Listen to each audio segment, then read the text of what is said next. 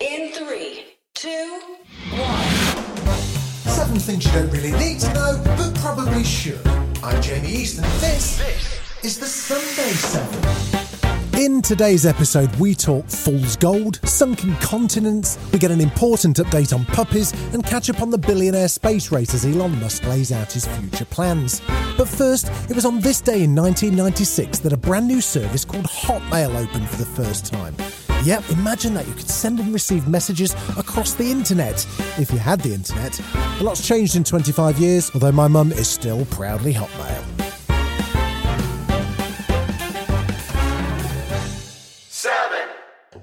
You may have heard of Fool's Gold. No, not the 2008 comedy with Matthew McConaughey and Kate Hudson. No, not the seminal Stone Roses hit either. It's better known as pyrite, and while it looks like gold, it's considered next to worthless. Until now, that is. Hi, hello. I'm Dr. Denis Fougerouse from Curtin University. It's my pleasure to be on your podcast today. And while it was known that pyrite contained some gold, new research from Curtin University shows that pyrite actually contains invisible gold. It's been known that there is gold in pyrite for quite some time now. Gold miners quite like to mine pyrite when gold is present in it, but it requires quite heavy uh, industrial infra- infrastructures, particularly to extract the gold from, from the pyrite. What we discovered in, in our last study is that uh, gold uh, can have different crystallographic positions than we previously thought. Although there is a, a little bit of gold in pyrite, the specific distribution that we found is, is rather uh, high in, in its content, which means that uh, there's potentially ways to extract this gold uh, in, in a more profitable way if, if we can target just this uh, higher concentration of gold in a pyrite. And why are scientists looking at pyrite now? Be careful with that mic there, Doctor. Only in the last few years, we had this uh, new instrumentation available uh, to researchers, which is called an atom probe. And, and this type of instruments, uh, for the first time, allow us to see the new kind of gold when we found in pyrite. Previously to that, it was just too hard. We, we couldn't have the spatial resolution and the sensitivity to, to see it. Uh, to give you a, a, an image, uh, the features when we image and where the gold is in, in the pyrite we've studied is, is approximately 100,000 times smaller than the width of a human hair.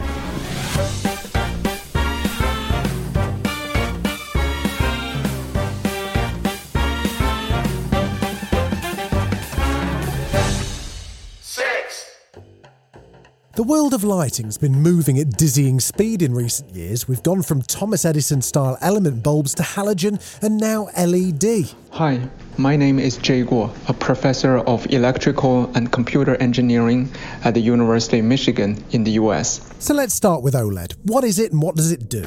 OLED stands for Organic Light Emitting Diodes or Organic Light Emitting Devices. It works by annihilating a pair of electrically injected electron and holes, and energy released goes to the emitted photon. By a discovery made over 20 years ago, this process has been made 100% efficient. However, only a small fraction of the generated light can actually get out of the device. Most of the light are either guided in the OLED device or lost in the electrode or totally internally reflected from the glass substrate that the device is built on. So it sounds like it's pretty inefficient in terms of the amount of light created, but I'm guessing you've come up with a solution, right? So in our work, we replace the ITO by a very thin metal transparent electrode. And we show that it can completely eliminate the wave guiding effect in the OLED device layers. This would mean that most of the light can actually get out of the OLED device and reach the substrate. By using strategies researchers have already been have already developed in the past, for example, by using microlens array, making the interface rough to scatter the light, or using some scattering particles, we can expect more light can be emitted out of the OLED device in the future. This could have serious implications then in terms of energy efficiency, surely. A traditional OLED device can only output 20% of the photons it generates. Now, if we can increase this output by 20 more percent, then it would mean the power saving for the display will be 50%. He seems like a bright guy. Did you get it bright light? Oh, okay, forget it.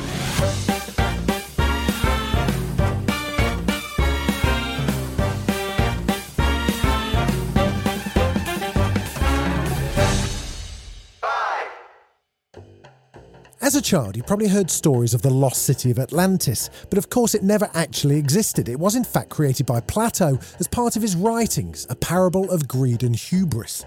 However, it turns out there may in fact be a sunken continent, and it's right underneath our feet. My research has uh, basically turned upside down um, current theories on the North Atlantic Ocean and, and the region around Iceland in particular. And the reason Iceland is so unusual is that, in fact, underneath the surface lavas, there is a little continent. A new study from the University of Durham, led by Professor Gillian Foulger, made the discovery, and they estimate the continent could stretch all the way from Greenland to Europe. If we can go back in time, say 10 million years, what you would see is a bridge 300 kilometers north south and 1,000 kilometers east west spanning the Atlantic Ocean. If you were on foot or if you were riding a horse, uh, you would be able to travel from Britain to Greenland on dry land. Um, this was known as the Thulian Land Bridge. Um, as time has gone on, it's gradually sunk below the ocean. And the only part of this land bridge that's still remaining above the surface of the ocean is Iceland. That certainly would have made Brexit a slightly more difficult proposition. Am I right?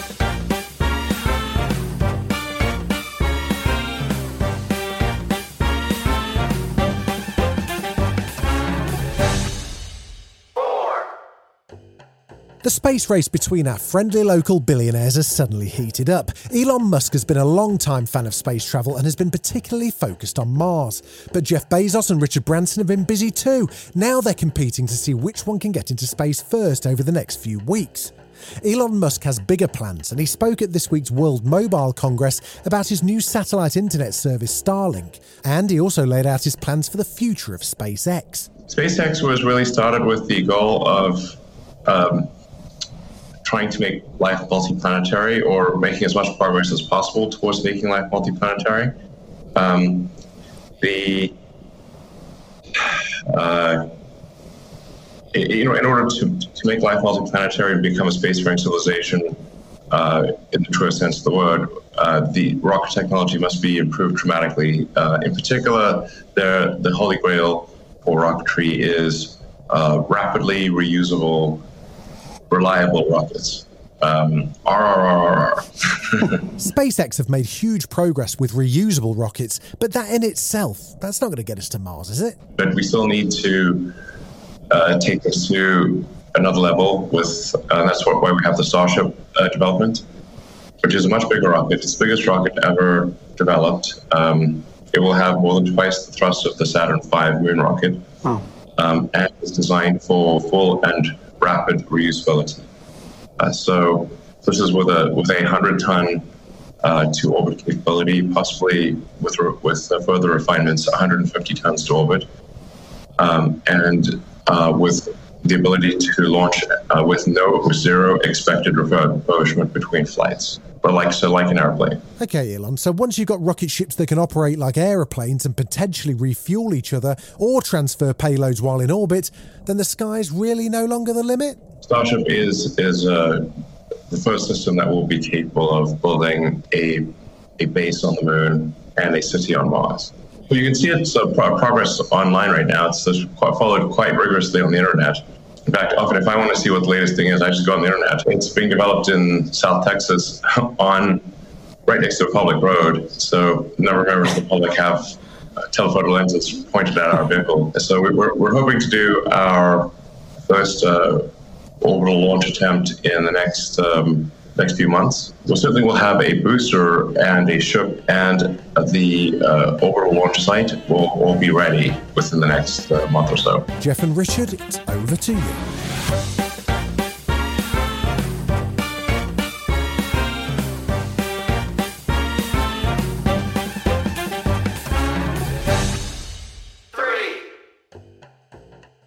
As the world becomes more conscious of climate change, and when footage of the Gulf of Mexico literally on fire goes viral as a pipeline bursts, more and more people have started to move away from a meat based diet.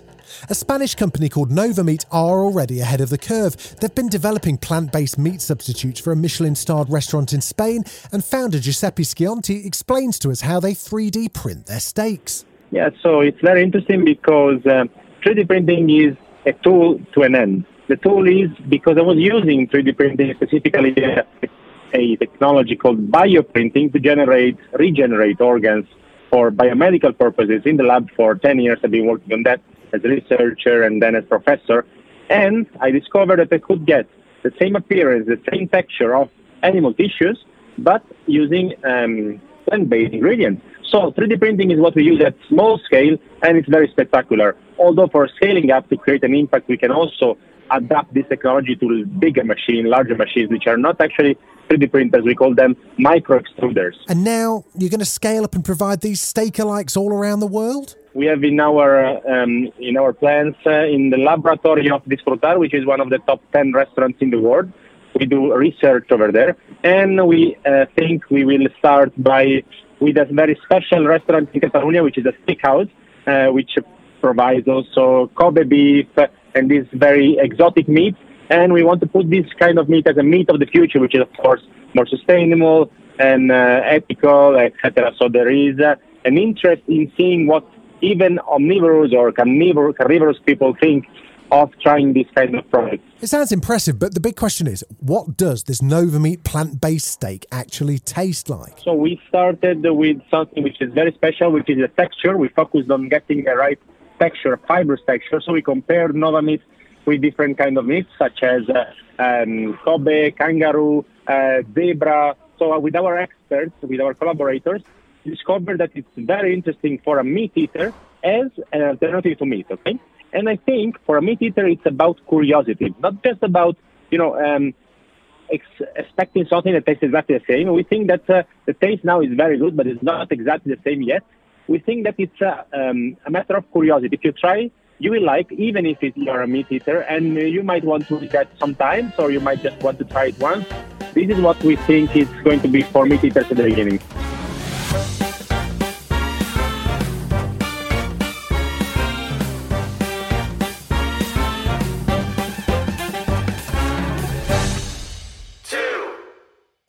Lockdown saw a boom in pets with 3.2 million households in the UK getting themselves a new one during the pandemic. And with 12 million dogs as pets in the UK, maybe it's time to look at some research on puppies. Hi, I'm Dr. Emily Bray, a postdoctoral researcher at the University of Arizona and Canine Companions. So, Doctor, do dogs just naturally connect with their owners, or is there more to it than that? We know that adult dogs show skill in following communicative gestures and making eye contact with humans, but why?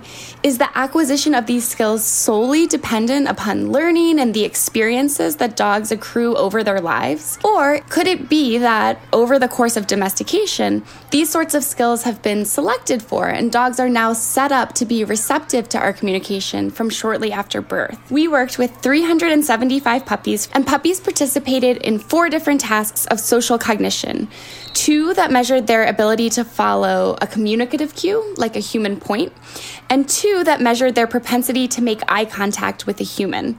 So, for example, in one task, the experimenter looked at the puppy and talked to them in a voice that closely mimicked how people talk to babies.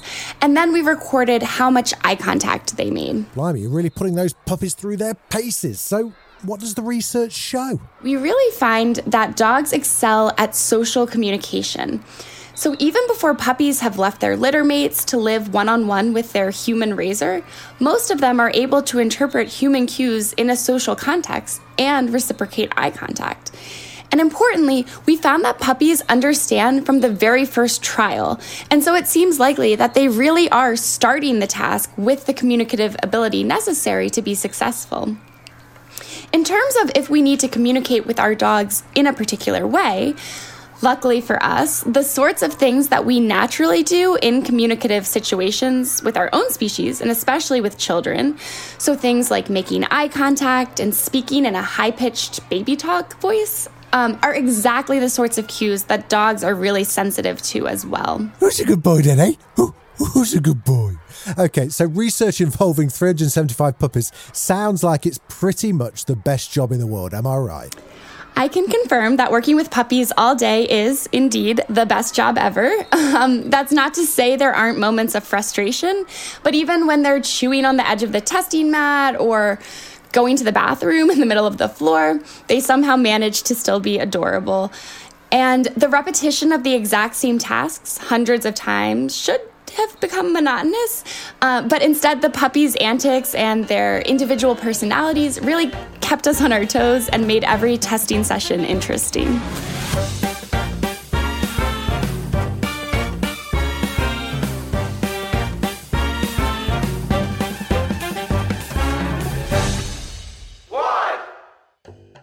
US government finally released the long awaited report on UFO activity, and, well, it was kind of an anticlimax, we think. More or less a giant shrug of the shoulders and a whole lot of unexplained flying objects. Nick Pope is the man who ran the UK government's UFO project. My name's Nick Pope, Ministry of Defence, retired. So, Nick, this report from the Pentagon, as someone as invested in UFOs as you are, disappointing, is it fair to say? Well, I'm not so sure, actually. I think I saw some quite encouraging things in it. I know it didn't deliver the so called disclosure that the UFO community was looking for, but somebody with a government background like myself reading that, there are various words and phrases that leap out at me.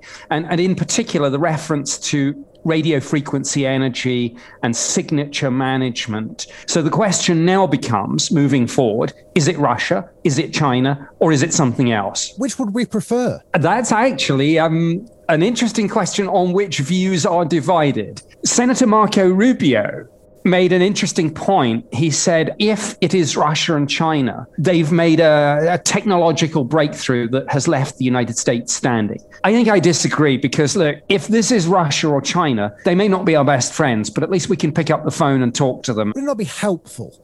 For China and Russia to share their experiences of UFOs with the rest of the world as well? It would be helpful, but I don't think they'll do it. A lot of that just reflects the nature of the regimes there. The, the idea of sharing data is is runs counter to the whole ethos. Which theory do you do you hold uh, firm in your beliefs? Are we under observation or are we on the brink of communication? Well, it could be both. All these different instances that the Pentagon are reporting could just be a multitude of different beings, couldn't they? I think the chances of there being two civilizations in the universe, us plus one, um, is is as unlikely as us being completely alone. I rather like to think that if we are being visited, it they're coming here as as anthropologists to study our our society and and maybe to look at some of the things that we've created because we're not going to have anything to teach advanced technological civilizations about science and technology but some of the more abstract things art literature music poetry I love that you've chosen the arts as being like our humanity's greatest strengths. Are you listening, Boris? I mean, many, many civilizations have probably come to the same understandings about, for example, the laws of physics. But something like Michelangelo's David or, or Botticelli's Birth of Venus, those will be the sorts of things I think, I hope, that visiting extraterrestrials would be interested in. I love that we can offer them beauty. And uh, Nick, finally, two questions. Uh, hopefully, you can give me one word answers. I'm going to press you on this. First question Have the Pentagon told us the truth in this report? Yes. I, I know that will surprise people, but yes, the truth as they currently understand it to be. But there is a classified annex, so not everything has gone in this report. Finally, uh, Nick Pope, uh, are we going to see aliens in our in our lifetime? Yes. Oh, that's what we wanted to hear. Nick, thank you so much. That's exciting. This has been the Sunday 7. Wherever you're listening, do us a favour and hit the follow button. We'll be back tomorrow at 7am with the regular Smart 7. Have a great rest of your weekend. Written, produced, and published by Daft Doris.